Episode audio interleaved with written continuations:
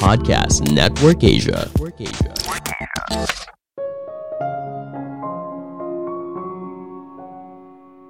Karyawan perlu dianggap sebagai orang dewasa yang bertanggung jawab atas setiap keputusan yang diambilnya. Cara ini akan meningkatkan kepuasan dan juga produktivitas. Halo semuanya, nama saya Michael. Selamat datang di podcast saya, Sikutu Buku. Kali ini saya akan bahas buku No Rules Rules karya Reed Hastings dan Erin Meyer. Sebelum kita mulai, buat kalian yang mau support podcast ini agar terus berkarya, caranya gampang banget. Kalian cukup klik follow Dukungan kalian membantu banget supaya kita bisa rutin posting dan bersama-sama belajar di podcast ini. Buku ini membahas rahasia di balik budaya kerja Netflix yang bisa membawa perusahaan tersebut menjadi salah satu perusahaan paling inovatif, kreatif, dan juga sukses. Tidak ada yang menyangka perusahaan yang awalnya menyewa DVD secara online kini menjadi perusahaan entertainment yang produksi film-film sukses dan menghasilkan keuntungan triliunan rupiah. CEO Netflix bernama Reed Hastings punya cara yang tidak biasa dalam bangun Netflix. Misalnya di Netflix tidak ada aturan soal cuti atau pengeluaran karyawan untuk kebutuhan pekerjaan. Setiap karyawan dianggap sudah cukup dewasa untuk bisa mengatur dirinya sendiri dan bertanggung jawab atas setiap keputusan yang diambil. Uniknya lagi, Netflix hanya ingin mempekerjakan karyawan terbaik. Karyawan yang biasa aja akan diminta untuk meninggalkan perusahaan dengan uang pisah yang besar. Sistem kerja yang tidak biasa ini ternyata menjadi salah satu alasan Netflix bisa merajai industri streaming film di dunia. Saya merangkumnya menjadi tiga hal penting dari buku ini.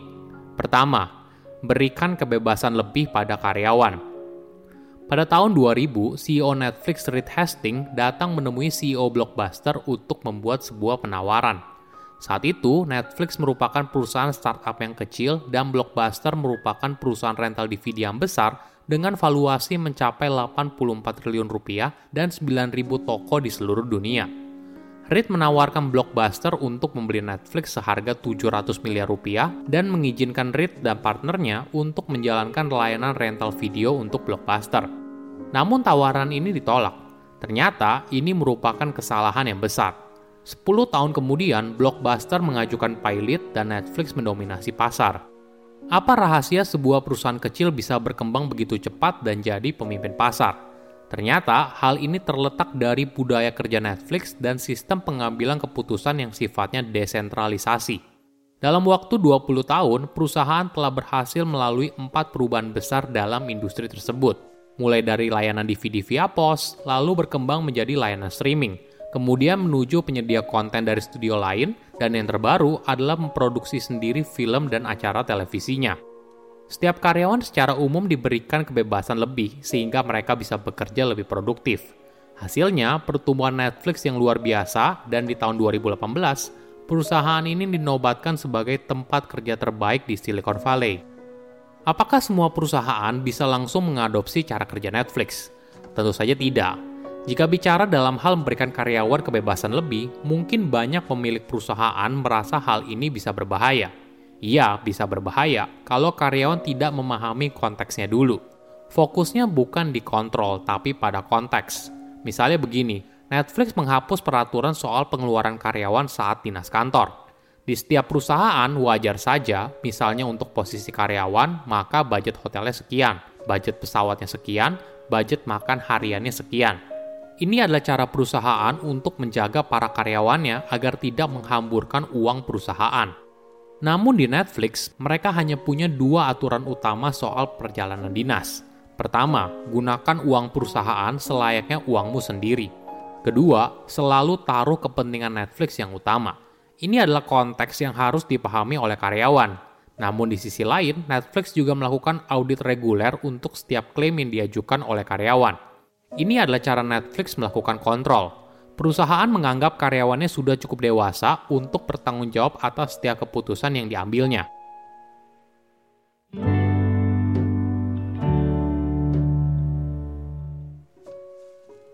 Kedua, fokus merekrut karyawan terbaik. Pada tahun 2001, setelah krisis .com di Amerika Serikat, bantuan dana dari venture capital pun mulai berguguran. Mau tidak mau, Netflix juga harus menyesuaikan. Salah satunya adalah dengan melakukan efisiensi karyawan. mereka harus melepaskan sepertiga total karyawannya sejumlah 120 orang. Reed dan Chief HR-nya harus menentukan karyawan mana yang tetap di perusahaan dan yang mana yang harus di PHK. Para atasan diberikan pertanyaan yang sulit. Apabila seorang karyawan memutuskan untuk keluar dari perusahaan besok dan bergabung dengan perusahaan lain, siapa yang akan saya perjuangkan untuk bisa tetap bekerja di perusahaan? Pertanyaan ini merupakan bagian dari The Keeper Test, yang akhirnya menjadi dasar bagi perusahaan untuk memutuskan karyawan mana yang harus di PHK. Selama beberapa bulan setelah PHK massal, Reed merasa moral karyawan di Netflix pasti akan buruk.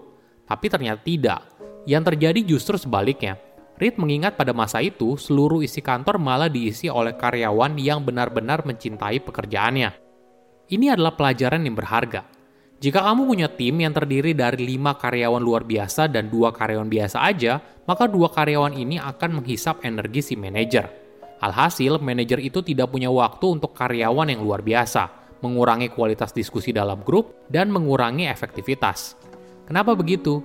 Ketika dua karyawan biasa ini berbuat salah atau hasil kerjanya jauh di bawah rekan yang lain, maka hal ini akan mempengaruhi performa sebuah tim. Lama-kelamaan, karyawan top talent merasa kalau diri mereka tidak perlu berkontribusi secara maksimal. Toh yang lain juga kerjanya buruk dan tidak ada hukuman yang diberikan kepada orang tersebut. Inilah yang membuat performa perusahaan lama-kelamaan menjadi semakin buruk. Namun ketika semua karyawan di dalam sebuah tim bekerja maksimal, punya semangat untuk menang yang tinggi, dan bersedia berkontribusi untuk mencapai hasil yang terbaik, maka hal ini akan menciptakan sebuah keajaiban.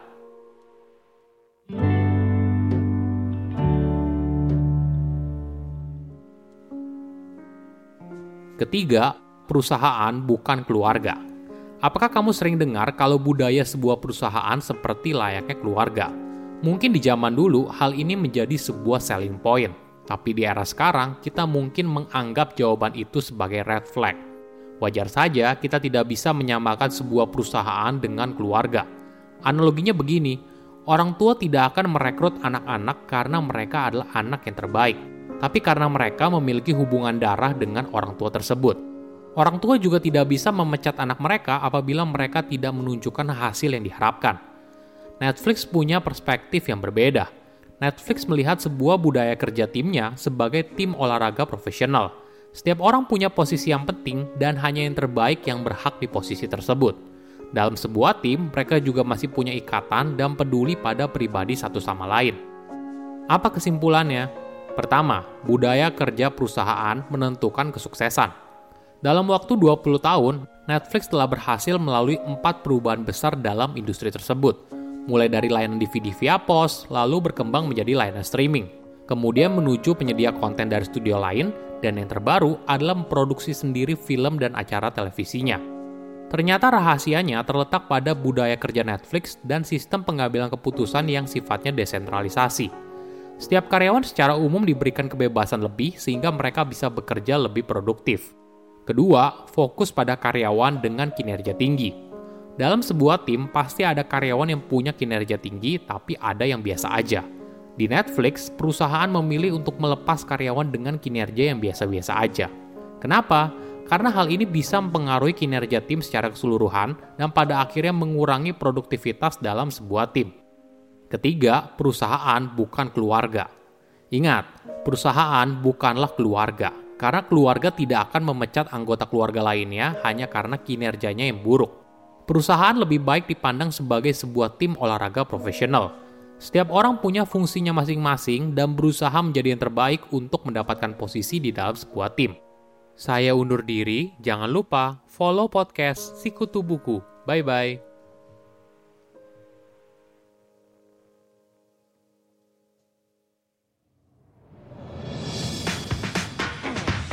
Halo, Denta di sini. Gimana episode tadi? Semoga bisa membuat moodmu naik ya. Kalau saat ini kamu lagi cari cara untuk punya gaya hidup yang lebih sehat dan gak mau sakit karena sakit itu mahal, yuk dengerin podcast Dosis Katalis bareng saya, Kurniawan Satria Denta. Saya akan share tips dan informasi tentang kesehatan dan gaya hidup sehat secara gratis. Cukup dengerin podcast aku, Dosis Katalis. Pandangan dan opini yang disampaikan oleh kreator podcast, host, dan tamu tidak mencerminkan kebijakan resmi dan bagian dari podcast Network Asia. Setiap konten yang disampaikan mereka di dalam podcast adalah opini mereka sendiri dan tidak bermaksud untuk merugikan agama, grup etnik, perkumpulan, organisasi, perusahaan, perorangan, atau siapa pun dan apa pun.